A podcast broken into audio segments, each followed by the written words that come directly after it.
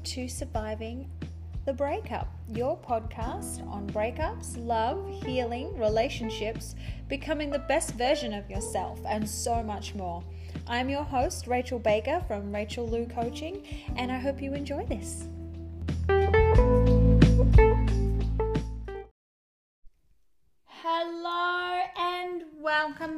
Know it's been a little while since I have been online. I have been crazy, crazy, crazy busy just getting ready to talk about all these different stuff that I've got planned for 2020 and for the new year that is 2020. Oh my gosh, this Christmas season has got me a little bit crazy.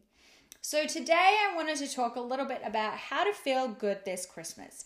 And it is something that we all can learn from, but it's especially amazing for people who are struggling this Christmas and who are going through a breakup and they're not quite sure how to get through it, and it can really, really freaking hurt. And especially if you're newly broke up, broken up, Christmas is really hard because you're supposed to be spending Christmas with the people you love. And so when the man or the woman that you're in love with is no longer there, it makes it really hard. So, what is some things that we can do to make Christmas feel good? Well, I've got five different things. The first one is to take time for you. This is like super, super, super freaking important, and I cannot stress this enough. We cannot give and serve others unless we have a full cup. So it is super important to make sure that we take time for ourselves. This doesn't mean that we have to have some extravagant, over the top self care, self love thing. It can just be a simple minute sitting in the bathroom for a split second just to check in with yourself and go, what do I need? Do I need more sleep? Do I need water? Do I need to go for a walk?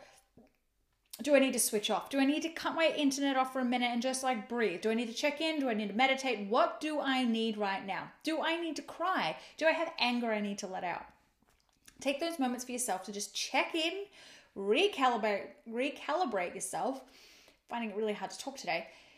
And then just really breathe and move forward right? Taking those time taking that moment to check in and take time for yourself is super important.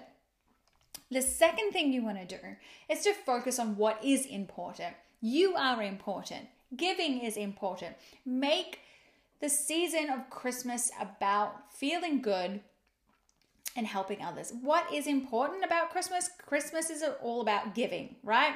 Everybody would sit there and say, give the gift of Christmas this year, give the gift of love this year. So make those things as the important rather than focus on it really boils down to what you focus on is what you're going to get, right? So if we focus on we don't have our ex, I don't have the body I want, I don't have the clothes, and all this lack, then that's exactly how we will experience Christmas. But if we choose to focus on all our blessings and all the stuff that's amazing in our life, no matter how small it might be, it can be as simple as I have a job that pays my bills, or I have two legs that I can get up and walk with. Whatever it might be for you, take those small things and practice gratitude with it, and then show that gratitude with others as well. Give gifts, give gifts of love, be with people, help other people.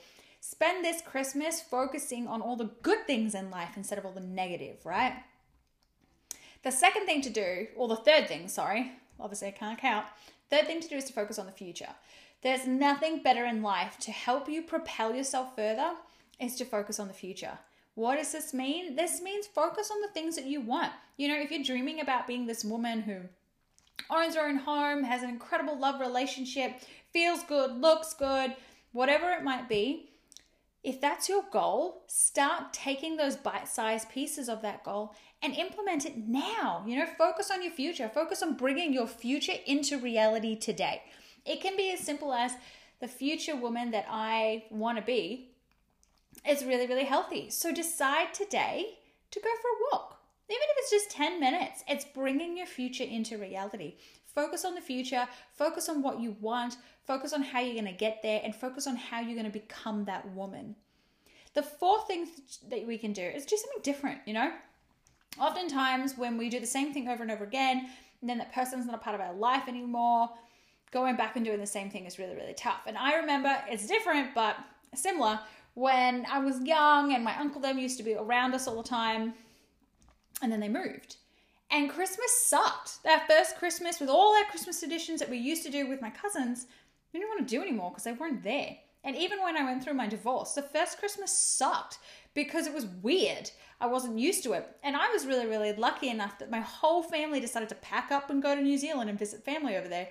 So I was able to do something different. And what it did was it broke the record so that Christmas now no longer was negative, but was positive. So do something different. It could be like eat something different, go to the beach, have a little morning routine that you never used to do before. Let's in, implement that. Do something different to take your focus off the loss and on creating something beautiful. Sorry, I'm running out of voice and I need to drink water. One minute. The fifth thing to do is to surround yourself with people who love you. And this is really, really important because this really comes down to our boundaries. If we know our terms and conditions and how we want to be treated, how we want to be looked at, how we want to be viewed, then we need to do this to ourselves first and teach others to do it. But it also comes down to surrounding ourselves with people, right? If we surround ourselves on Christmas during the Christmas season with people who love and support us, then we will be able to say to them, I don't want to talk about this this season, let's talk about it next year.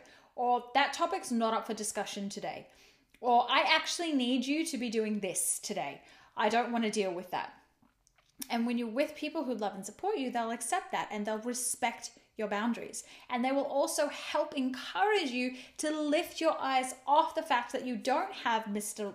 Dreamy with you or you know there's a lack in your life be it like you're not looking the way you want to look or you're not feeling good or whatever it might be whatever you want in life and whatever you're missing out of whatever you've lost yourself to and you want to regain it again even in a love relationship these people will help keep you accountable, but they'll also support and love you and understand when you're struggling. And so surround yourself with those type of people. There is nothing wrong, and I give you the permission, give yourself this permission to say to the people you normally spend Christmas with, this year I can't do it. It's too hard. So I'm to go do this this year and I'll be back next year. But I just need this time for me to heal because it's too raw for me right now. There is nothing wrong with saying that at all. It's your bloody life. And we don't have to live to please other people. We live to please ourselves but and others, but equally. We don't have to spend our lives worrying about whether or not people are going to accept us. Sure, we might do something that upsets people, but if people love us, they will understand and we'll be able to move forward and it, it comes down to compromise. But you don't have to negate yourself or put yourself down or put yourself through hell just to keep other people happy. That's crap and that's not real love because that shows that person doesn't actually really love you if they're forcing you to do that. So it comes down to sell, as I'm trying to say in my long tangent. Obviously, this is something that really bugs me, but surround yourself with people who will support and love you and hold true to your boundaries. These five things, and I know they seem really, really basic, but if we do them, they can help make Christmas less of a painful experience, but a really beautiful experience and an opportunity to like launch into the new year with this beautiful grounding and foundation to help us feel amazing, look amazing, because when we feel amazing, it comes out into our face. And so do these little things. Take time for yourself, focus on what's important, focus on your future, do something different and be with the people that support and love you. And when you do these things, it'll help make your Christmas less of a burden and more of an amazing opportunity, an amazing experience. So I hope you enjoy that, and I will talk to you all soon. Merry Christmas!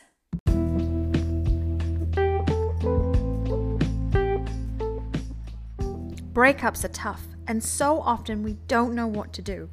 Knowing how to navigate the unknown waters of a loss of love is terrifying. But that's where I come in. As a qualified relationship coach, my goal is to help you heal, survive, and thrive in your life. Nothing brings me more joy than seeing you come alive. For more information on how you can heal, survive, and thrive, or any other questions on life coaching and relationship coaching, visit my website, rachellou.com. Thank you.